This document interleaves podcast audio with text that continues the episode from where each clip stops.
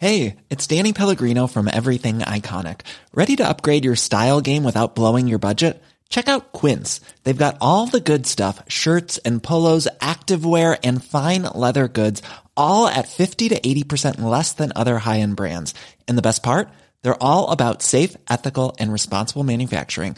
Get that luxury vibe without the luxury price tag. Hit up quince.com slash upgrade for free shipping and 365 day returns on your next order. That's quince.com slash upgrade.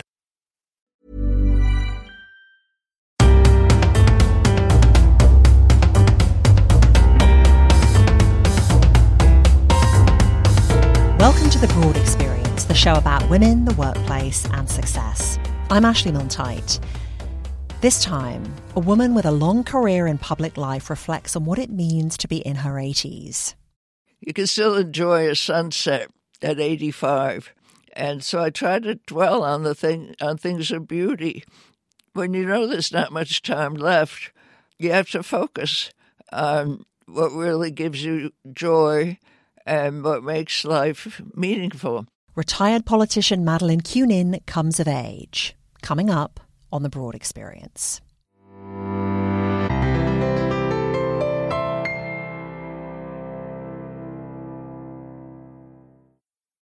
We rarely hear the voices of older people in the media. And a lot of us don't have a person in their 70s or 80s or 90s with whom we spend any amount of time. That's a really different situation from the one we had for centuries when we all lived in our hometowns in tight family groups.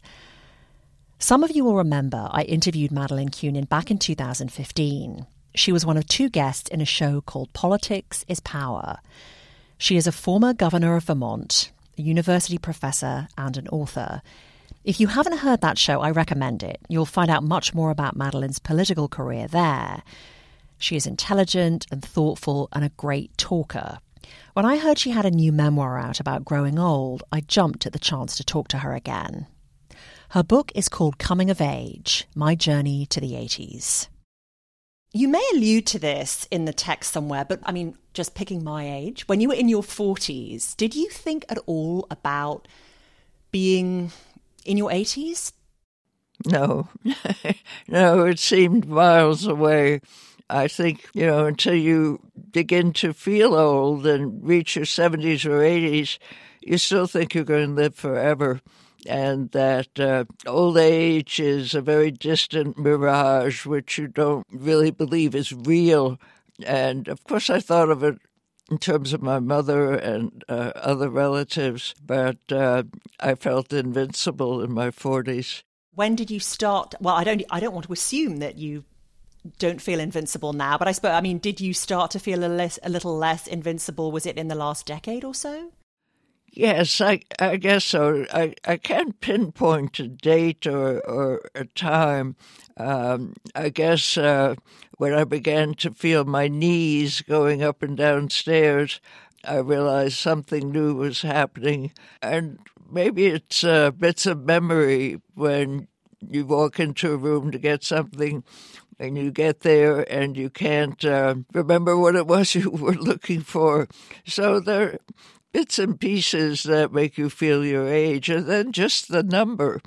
I remember at 70, I felt 70 was very old. And when I reached 85, which is my present age, it didn't seem related to me. 85 was somebody else, not me. But in the process of writing this book, I took responsibility for my age. Yeah, well, that, I mean, that brings me to my next question, which is why did you decide to write about being in your 80s? Well, I felt myself changing um, my body, my mind, my emotions. And I also felt like a somewhat different person. It's like I opened a new door where I could walk in and be more more uh, self-revealing having lived a public life for so many years where what I said and what I did was carefully scrutinized. Um, and uh, a politician develops a certain defense mechanism. Uh, you screen your words through a sieve so that you can omit anything controversial or anything that can get you into trouble. And as I approached my 80s, I I became more flamboyant. I figured, what have I got to lose? And I could explore my inner thinking and write poetry. I had written poetry off and on, but very sporadically. And suddenly the poetry muse uh, sat on my shoulder, and there she was. And poetry requires time and quiet and sort of sustained thinking, something you can't do ever in public life because you're on a 15 minute chopped up schedule and you have to go on to the next thing and you also have to be careful. So I sort of enjoy being at the stage that I'm in where I can be more free and more self revealing. I wonder now, watching the um, a number of, of women have declared as Democratic candidates for president in 2020. And do you think that's changed at all? Do you think politicians can be a bit more real these days, perhaps, or not really?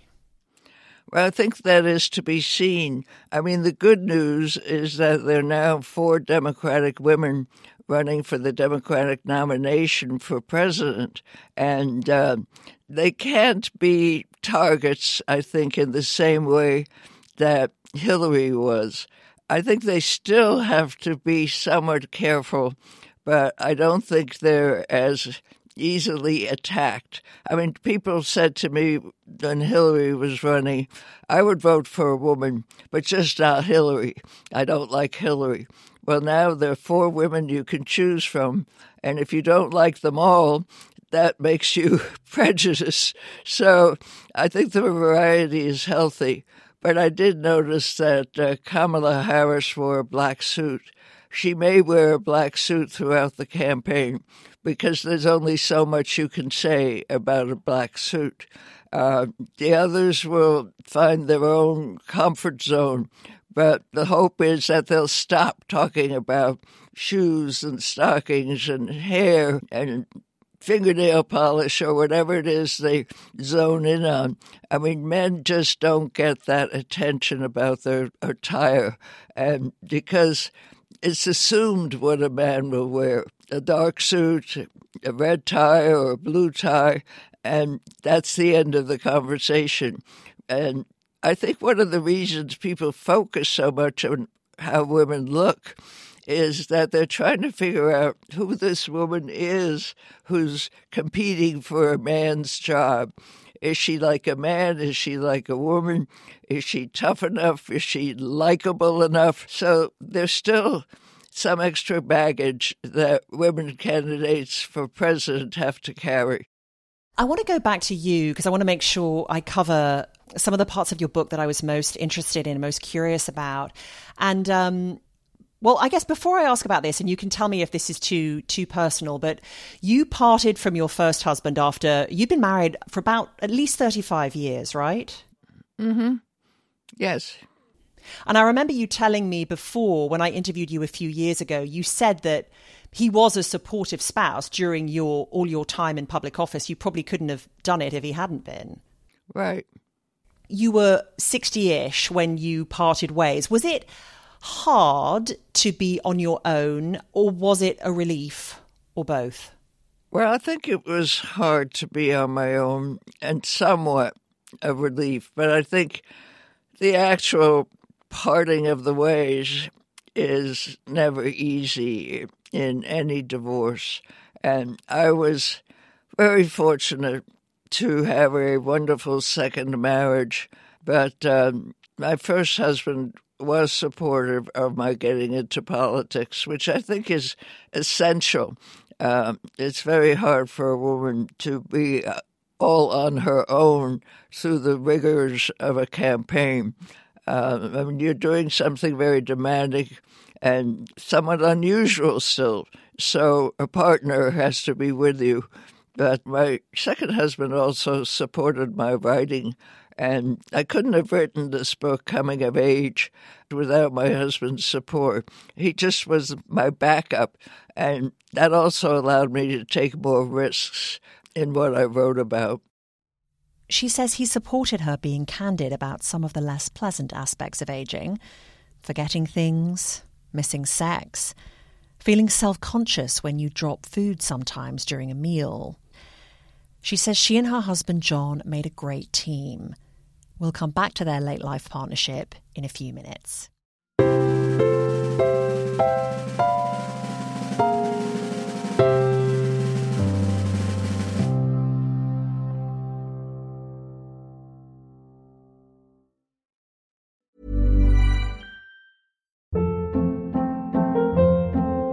Hold up. What was that? Boring. No flavor. That was as bad as those leftovers you ate all week. Keke Palmer here, and it's time to say hello to something fresh and guilt-free. Hello Fresh. Jazz up dinner with pecan-crusted chicken or garlic butter shrimp scampi. Now that's music to my mouth. Hello Fresh. Let's get this dinner party started. Discover all the delicious possibilities at hellofresh.com.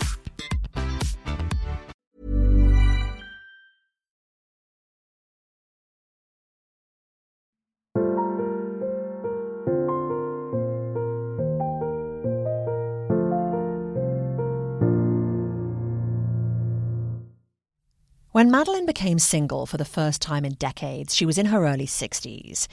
She had finished her three terms as governor of Vermont.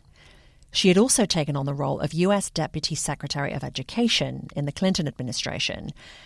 After she divorced, she was appointed U.S. Ambassador to Switzerland, the country where she was born in the early 1930s. She was excited to go back, but when she got to her formal residence in Bern, she realized being an ambassador without a partner could be rather lonely. It was a new experience. In a way, I had everything one could want. I had staff, I had maids, I had a chauffeur, I had a chef. But uh, at the end of the day, you are alone. As time went on, I did find some good friends, uh, Swiss friends, who um, I could pick up the phone and say, Do you want to go to a movie? And we would go. And I also had cousins, and that was a, a great uh, source of strength there. Still, being a single woman felt awkward at times, especially in such a social role. She writes about a time when there was no available male ambassador to dance with at an annual ball she threw at the US Embassy, so a Marine politely made himself available. She left early. I think, you know, my almost embarrassment uh, applies to women in many situations. And I was probably much more self conscious than anybody else. But uh, yeah, that was. That was kind of a hard night, but uh, most of my stay in Switzerland was was happy. It was great to uh, come back to the country where I was born. My mother brought me and my brother to America at the outbreak of World War II. and we didn't know whether Switzerland would be pulled into the war and occupied by Hitler. So, um, and we had the American dream. My mother was very optimistic. She said anything is possible in America. And uh, that sort of carried me forward. I believed it when we got to the shores of America.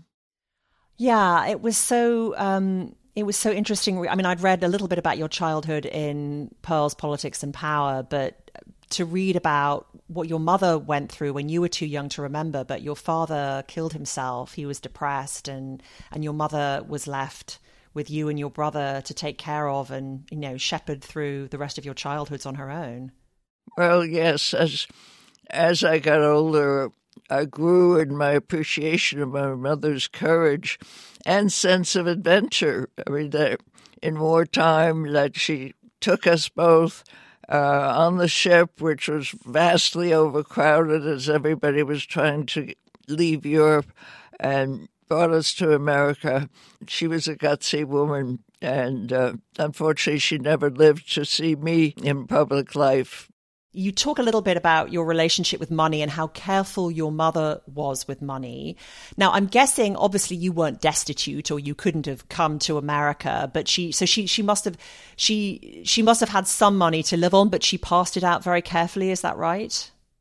That's about right. Yes. No, we weren't living in poverty, but we didn't have a big nest egg. My father had been a successful businessman. He imported shoes from the United States and elsewhere. And so there was no panic, there was no suffering, but she knew there was a limited amount, and uh, it, we were just missing little things that I wished I had, but were essentials. Like I wished I had piano lessons, I wished I had ballet, and I was not really expected to go to college because my uh, mother and the family didn't go to university in Europe. But I knew I wanted to go to college, so I found my way. In those days, there were no loans, but you could work as a waitress for the summer and earn enough to get you through which is just what she did. Madeleine says she felt relieved about money when she married a doctor, even though she'd supported herself until then, the pressure was off. She worried about money again when they split up. In fact, she sometimes fantasized about stealing a loo roll from a public place, just in case. And she's not the only one. I actually met somebody in one of my interviews who said, I did that, that she uh, stole or was tempted, that's the big word, tempted to steal a roll of toilet paper. You suddenly feel, maybe I won't have enough money. Maybe I won't be able to buy the essentials. And here these rolls are right out there. And uh, of course I didn't. But uh, the feeling that you your funds are limited, your options are limited, strikes you, and maybe strikes a lot of women who are newly divorced who realize now I have to fend for myself. When Madeleine returned from her time in Switzerland, she settled back in Vermont, but she didn't retire. She taught at the University of Vermont and elsewhere. She started Emerge Vermont, an organization to recruit and train Democratic women to run for office. She wrote, and she toyed with the idea of internet dating. She'd heard good things about it, but it felt uncomfortable being a former governor putting up a dating profile. She never did it. Then one day, about 10 years into being single, she met someone. He was someone she knew of. In fact, they'd met years before. His name was John Hennessey, and he'd been the dean of the Tuck School of Business at Dartmouth College in New Hampshire. He was a widower, and he and his wife had donated to Madeleine's campaigns in the past. In the mid 2000s, he asked her if she'd like to get involved with an organization called Americans for Campaign Reform. Now, that doesn't sound very romantic, but. The best decision I ever made was to say yes to that invitation. And it was sort of, I hate to use the word love at first sight, it's such a cliche, but he he met two of my criteria. Uh, one, he was a Democrat, and he and his wife had been very active Democrats in New Hampshire. And two, he was a feminist. I mean, he referred to God as she, uh, which I hadn't had developed that habit, but it thrilled me, of course, when he said that. So we were very well matched. And uh, when we met again later for lunch, uh, I happened to have two tickets for the Vermont Symphony, and he was always suspicious if that was true, but it really was true. And I asked him if he'd like to come to the symphony that night, and he prudently asked, What's the program? And I said, Beethoven's Ninth, and that did it. So I really have to thank Beethoven. What did it feel like falling in love again, probably 50 years after you did it the first time? It just felt natural. I don't know. It was so easy. You know, when we moved in together, we shared our furniture. Um, we had no arguments, uh, just as if we were on the same wavelength.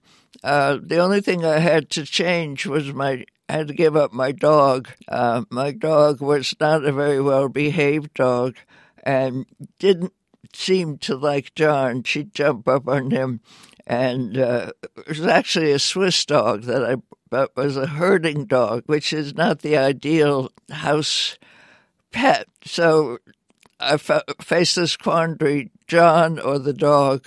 Obviously, it was not much of a quandary. She went to a lovely farm in Montana where she lived happily ever after. Madeleine and John got married when she was 72 and he was 80. They travelled to India, England, Egypt, Italy, and lots of other places, enjoying each other's company and the fact they were so well matched, it was almost like they'd always known each other. He'd come with her on all her book tours and take notes each time. He'd keep tabs on reactions to her speeches. People who saw them together often assumed they'd been together for years. They eventually downsized their home to an apartment in a retirement community in Vermont.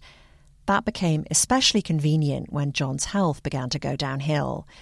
He had physical ailments, but he also began to suffer from bouts of depression how did you find being a carer toward the end of his life? A lot of your time was was really spent caring and worrying that he might fall and worrying about his health.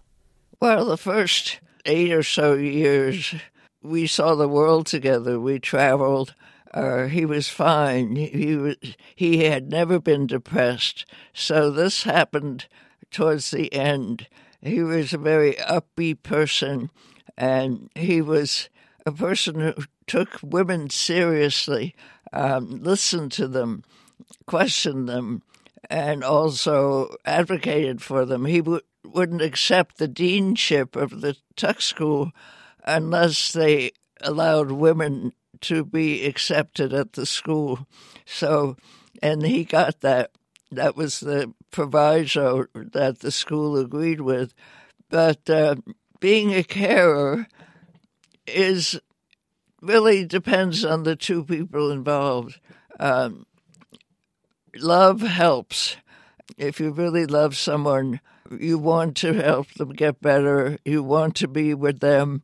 And that gave me strength that we had this love for each other.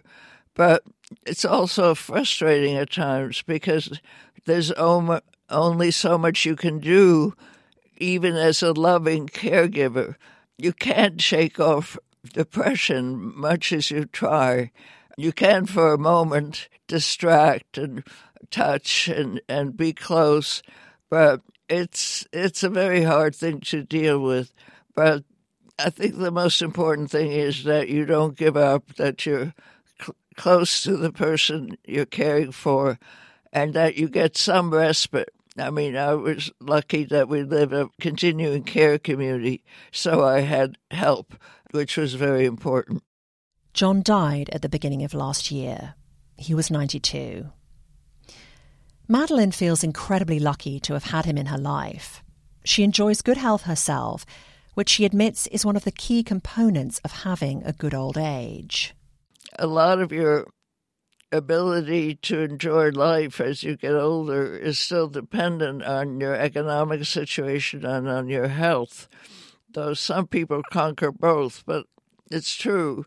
It's much harder if you've got financial worries and if you've got a debilitating health situation. But even then, I admit it's harder. You can still work around it. You, I, I see people in wheelchairs who give me a big smile. So I think the idea is carpe diem, enjoy the day. And my husband and I used to say that to each other, carpe diem, and it's inscribed in my wedding band. I asked Madeleine to elaborate on something she said earlier about noticing how much she was changing in her 80s. How so? I'm just more thoughtful, more internal rather than external. I mean, I'm writing serious poetry, and to write poetry, you sort of have to dig deep. Uh, you can't just talk about the obvious, and you try to find words. And so I find I find that uh, I'm just more introspective, and what I also try to do, but I don't always succeed, is to live in the moment, to try to, um, you can still enjoy a sunset at 85 and so I try to dwell on the thing on things of beauty, and uh, still read a lot.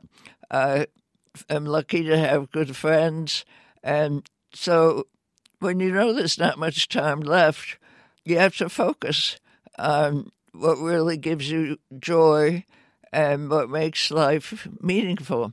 You can't do it every day, 24 7, but you can sort of pinch yourself in, once in a while when you get depressed and say, Stop, look what you've got. You're so fortunate.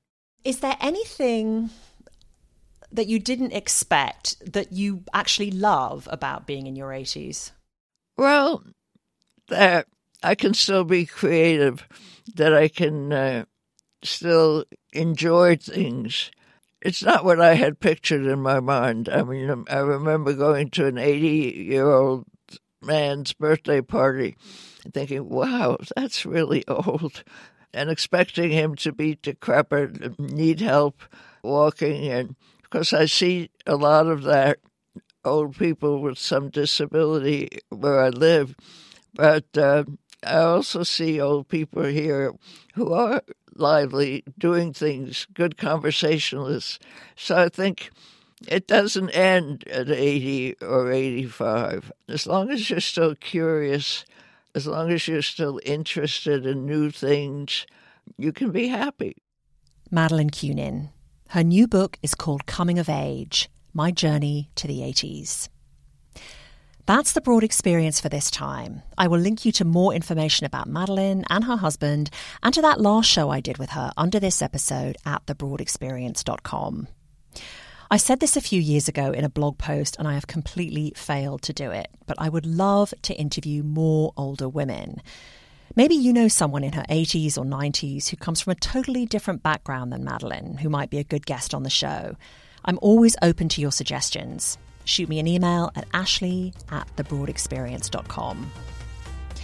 I'm Ashley Milne-Tyte. Thanks for listening. See you next time.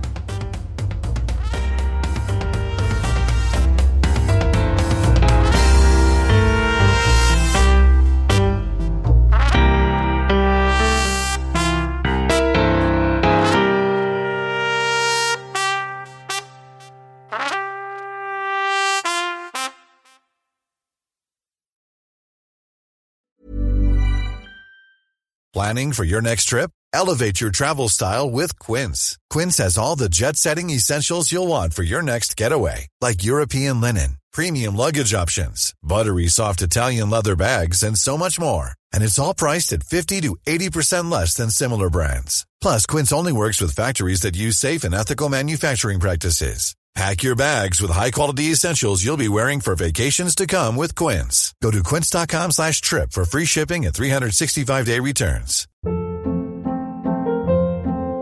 Hold up. What was that? Boring. No flavor. That was as bad as those leftovers you ate all week. Keke Palmer here, and it's time to say hello to something fresh and guilt-free. Hello Fresh. Jazz up dinner with pecan-crusted chicken or garlic butter shrimp scampi. Now that's music to my mouth. Hello Fresh. Let's get this dinner party started. Discover all the delicious possibilities at hellofresh.com.